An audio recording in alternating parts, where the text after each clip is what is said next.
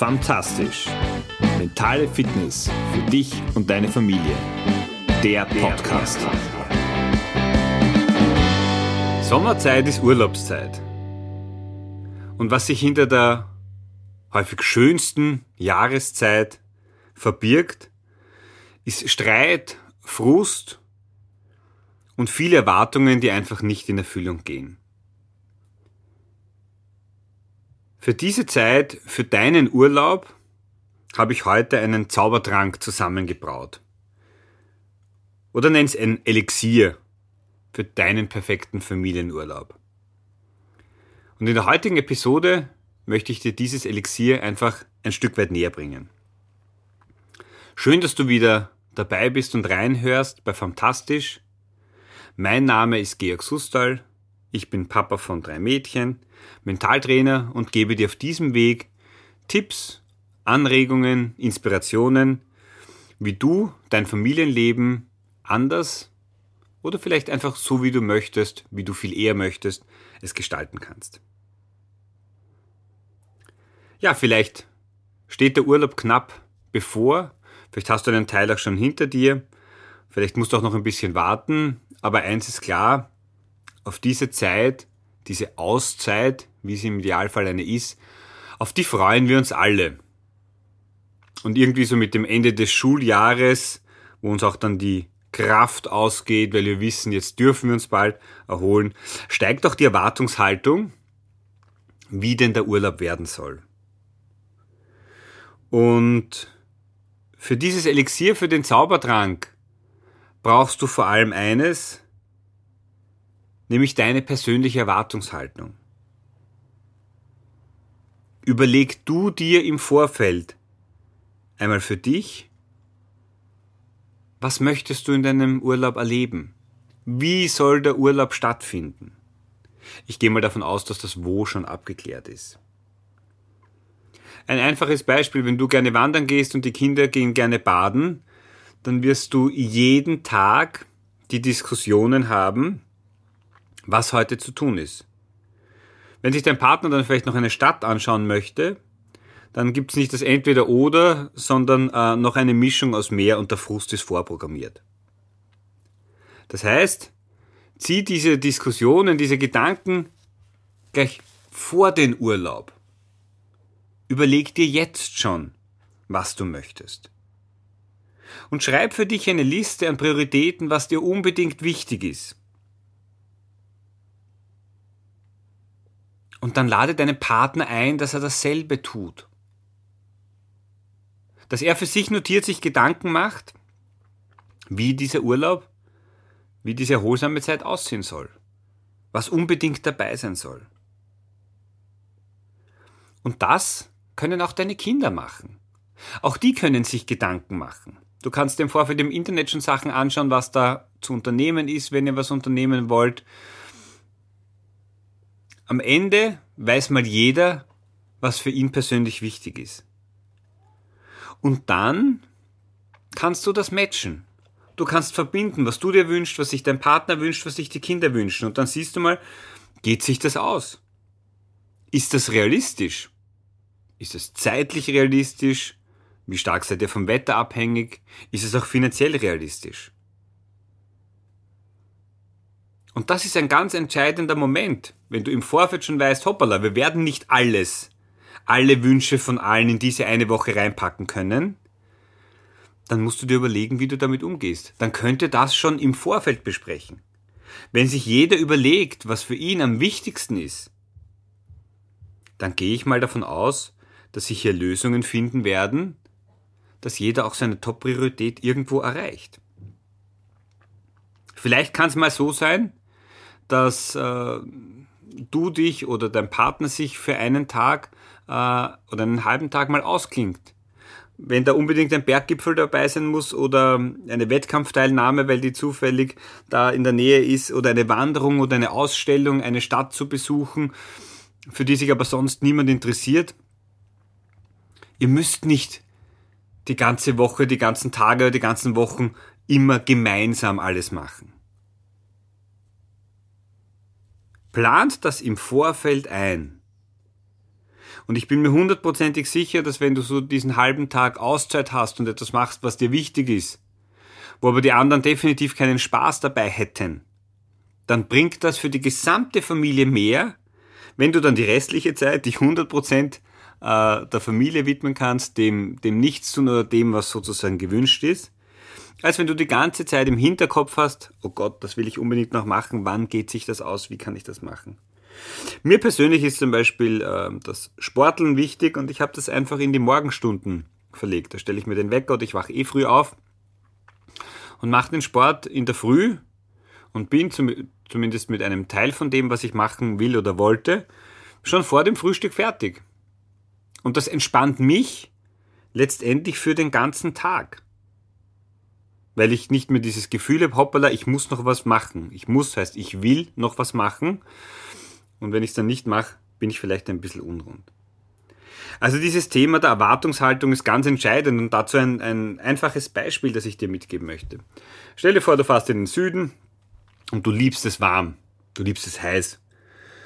Und du möchtest, dass jeder Tag 30 Grad hat. Punkt 1 ist das schon einmal, liegt das nicht in deiner Hand, das heißt, es wird schon schwierig, aber wünschen kann man sich einiges. Jetzt bist du vielleicht an Tagen, wo es nur 25 Grad hat, enttäuscht. Die Frage ist, wäre die Erwartungshaltung, dass es unbedingt 30 Grad sein müssen, äh, ist die nicht vielleicht zu hinterfragen? Bringt die wirklich so viel? Oder wäre es nicht sinnvoller zu sagen, naja, mit 24 Grad bin ich auch happy, dann schauen die 25 schon wieder ganz anders aus. Es ist immer eine Frage der Betrachtungsweise.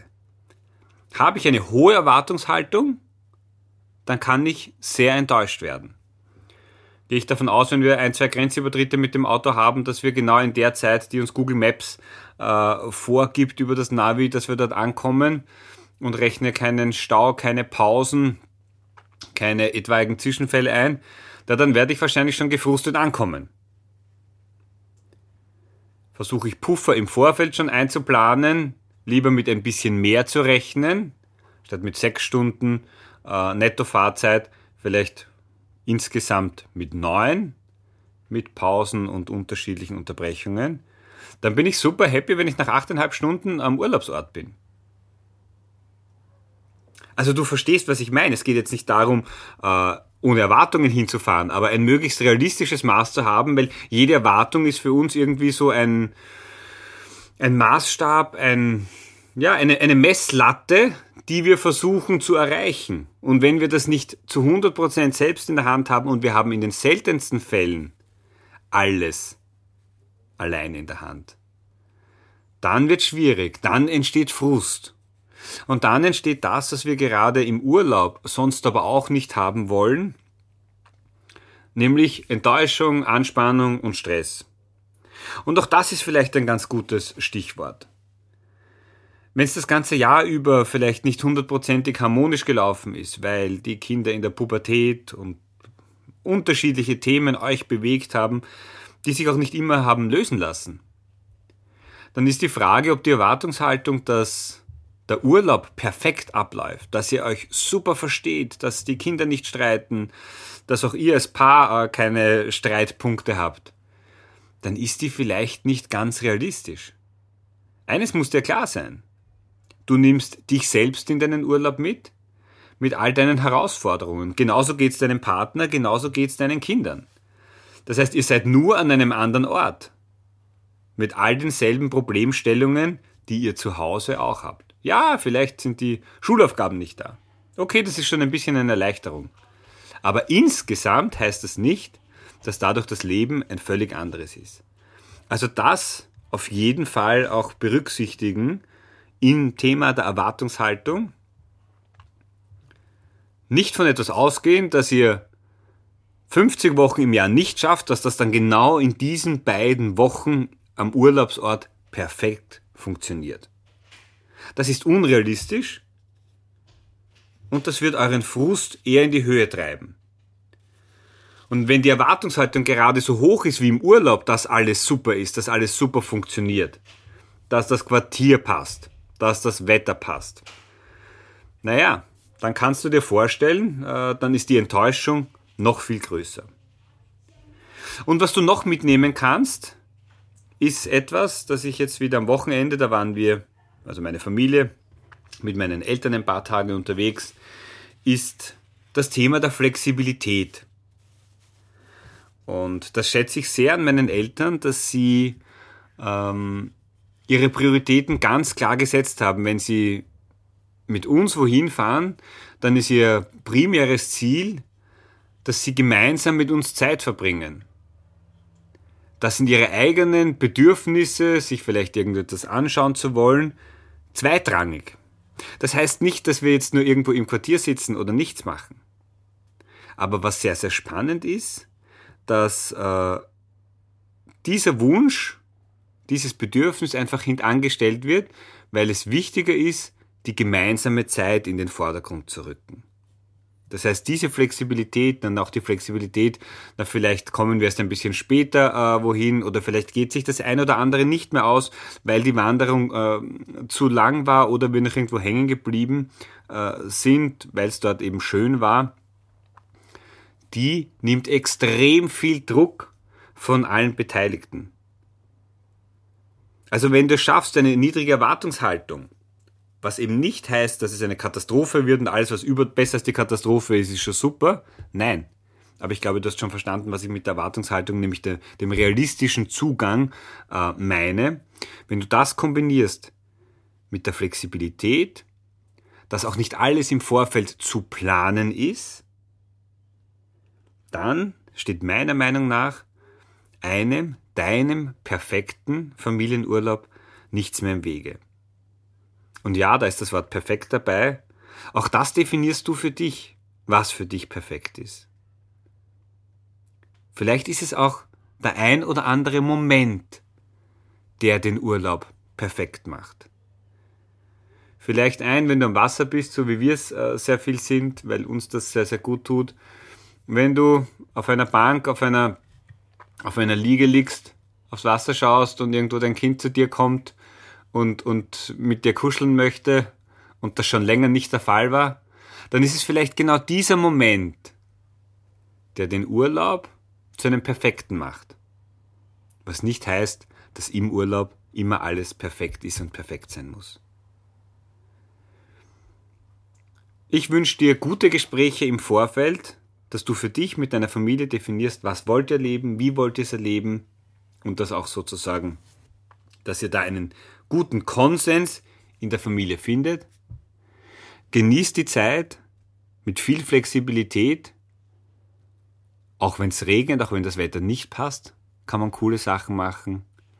Und ich freue mich, wenn du diese Episode, wenn sie dir hilft, wenn du sie auch bekannten Freunden weiterleitest, die ähnliche Herausforderungen, die mit ähnlichen Themen gerade beschäftigt sind. Und sonst hören wir uns einfach wie immer nächste Woche. Ich wünsche dir eine fantastische Zeit. Dein Georg. Ciao.